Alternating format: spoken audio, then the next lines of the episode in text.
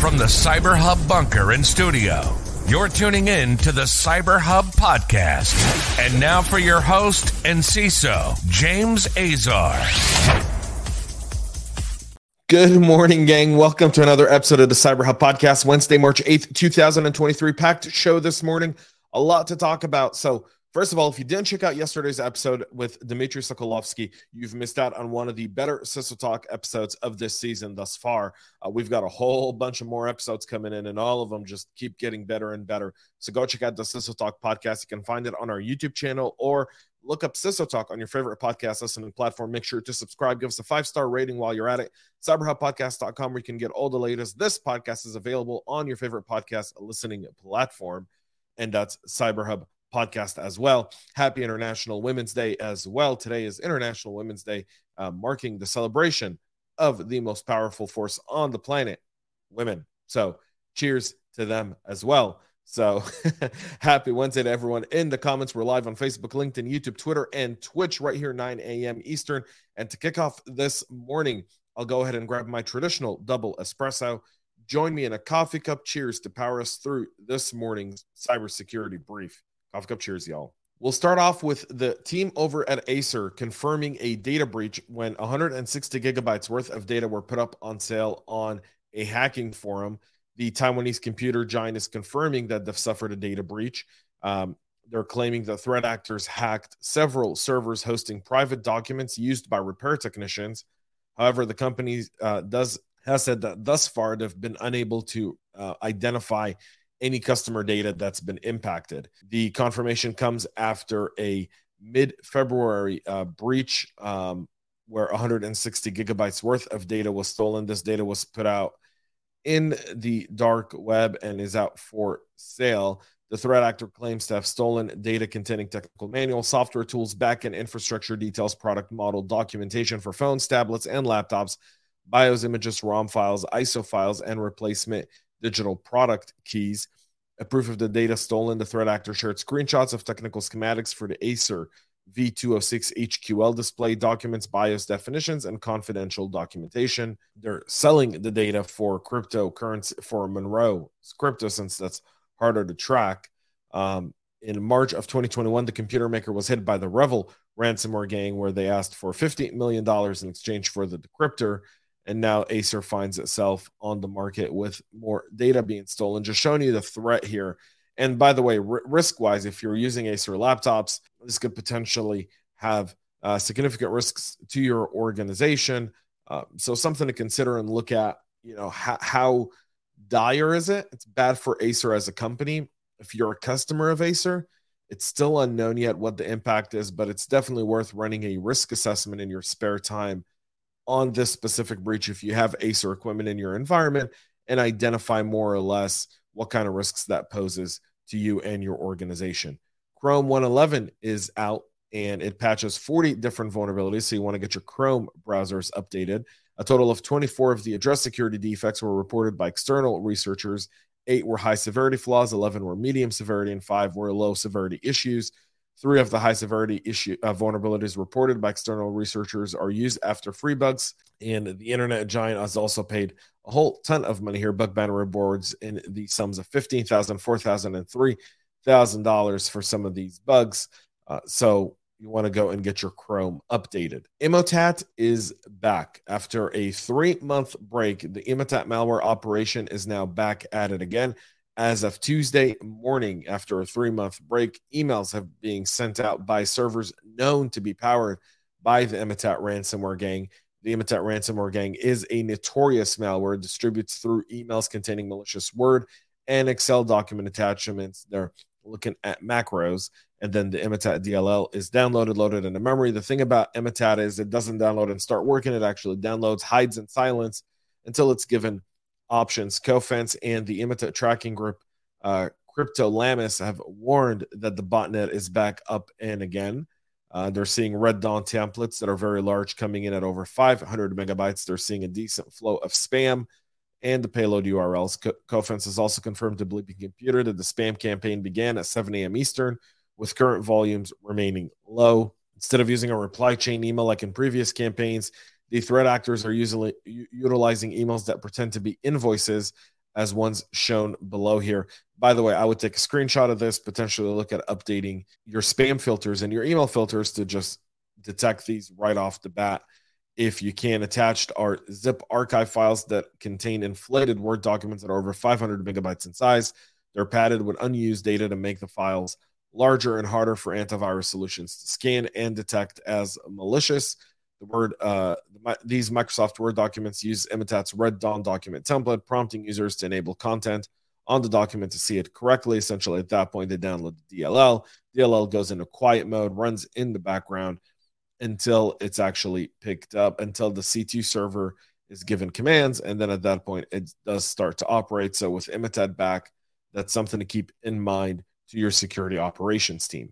We reported yesterday on the NVIDIA blue screen of death issue with the Windows uh, um, with the Windows 11, Windows 10 and 11 systems. The fix is now out. You can see it in our show notes, but you want to get those NVIDIA uh, you want to get those in, NVIDIA uh, CPUs uh, ready to go and updated as well. TSA reeling off the National Cybersecurity Strategy document that's given it oversight on cybersecurity in the aviation industry has now said that they are requiring airports and aircraft operators to improve their cybersecurity resiliency. The agency said the new cybersecurity requirement issued through an emergency amendment came in response to persistent threats against the country's aviation sector and other critical infrastructure. Airport and aircraft operators are required to develop a plan for improving their resilience and preventing infrastructure disruption and degradation. In addition, they need to assess the effectiveness of their measures Aviation organizations that are regulated by the TSA are required to develop network segmentation controls and policies to ensure that OT systems are not disrupted by incidents affecting IT systems and vice versa. So, segmenting your networks, pretty basic controls here. Uh, the good airlines and the good airports know to do this. The smaller airports and the smaller airlines is where help is needed. So, putting this mandate in without potentially providing assistance is going to be difficult. Existing requirements for airport and aircraft operators include reporting significant incidents to CISA, having a point of contact for security issues, and completing a vulnerability assessment and creating an IR plan. The new requirement came months at just a few months after the TSA issued a directive for improving cybersecurity of railroad operations. So, with this amendment and other ongoing efforts, TSA will continue to work closely with the Department of Transportation, CISA, and other industry partners to strengthen aircraft uh, and airport resiliency of the critical infrastructure. We'll see how that works. Again, I, I'm on the record as saying I don't think TSA should be touching cyber. Everything should be run by CISA, but but I'm just a simple, humble uh, individual. Y'all like to listen to. If you're a CISO and you love Chat GPT, which many of us do, employees are feeding sensitive business data into there, raising security fears. So in the idea of testing chat gpt some are actually using real life data in there and at this time it's unknown what kind of risks this brings to the business. I bring this story up for no reason other than to say how can we look at the risks coming from chat gpt and how can we address those? What's the policies around the use of real life data within chat gpt if you haven't done that i think the time to do so is now. Look at it from a perspective that we're going to need to address chat gpt sooner rather than later and it's better not to kick the ball and kick the can down the road. Address it right now. A, few ways to do this is to create test data uh, only use it in real data if it's something that you've really spent money on chat gpt you own it you know you've got more or less control of the data in, in that in, in that in that perspective. Otherwise you know you're you're establishing a whole new risk vector and we know that threat actors are looking at chat gpt just like we are we know that it's being used in some cases, just like we plan to use it. So keep that in mind. We'll move to China and North Korea. We'll kick off with the Lazarus Group in North Korea exploiting a zero day vulnerability to hack a South Korean financial institution. The Lazarus Group is weaponizing flaws in an undisclosed software to breach a financial business entity in South Korea twice within a span of a year. So the question is if it's the same flaw, why is it not fixed? While the first attack happened in May of last year, 20 of 22, eh, 2022, Intel the use of a vulnerable version of a certificate software that's widely used by public institutions and university. The re-infiltration in October involved the exploitation of a zero day in the same program.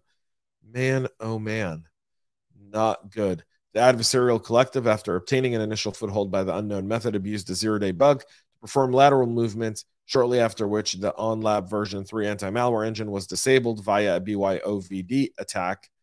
It's worth noting that the bring your own vulnerable driver technique has been repeatedly employed by Lazarus in recent months, as documented by both ESET and the AhnLab team. Among other steps to conceal its malicious behavior includes changing file names before deleting them or modifying timestamps using an anti-forensic technique referred to as time stomping. The attack ultimately paved the way for multiple backdoor payloads that are designed to connect to a command and control server and retrieve additional binaries and execute them in a fileless manner. North Korea and Lazarus remain up and running. You got to know your supply chain. You have to. And Sharp Panda is using the new Soul framework to target Southeast Asian governments as part of an espionage campaign by China. As tensions carry up there, the Soul backdoor is being detailed. Uh, was be was detailed by Broadcom and Symantec in October of 2021 in connection to an unattributed espionage operation targeting defense, healthcare, and the industrial control system sectors in Southeast Asia. Now it's being used against government entities. The attack chain detailed below talks about documents through RTF into DLLs and the backdoors talking to the CNC servers. Um, and they're only responding to requests originating from IP addresses corresponding to targeted countries. The Soul main module is responsible for communicating with the CNC server, and its primary purpose is to receive and load in memory additional modules.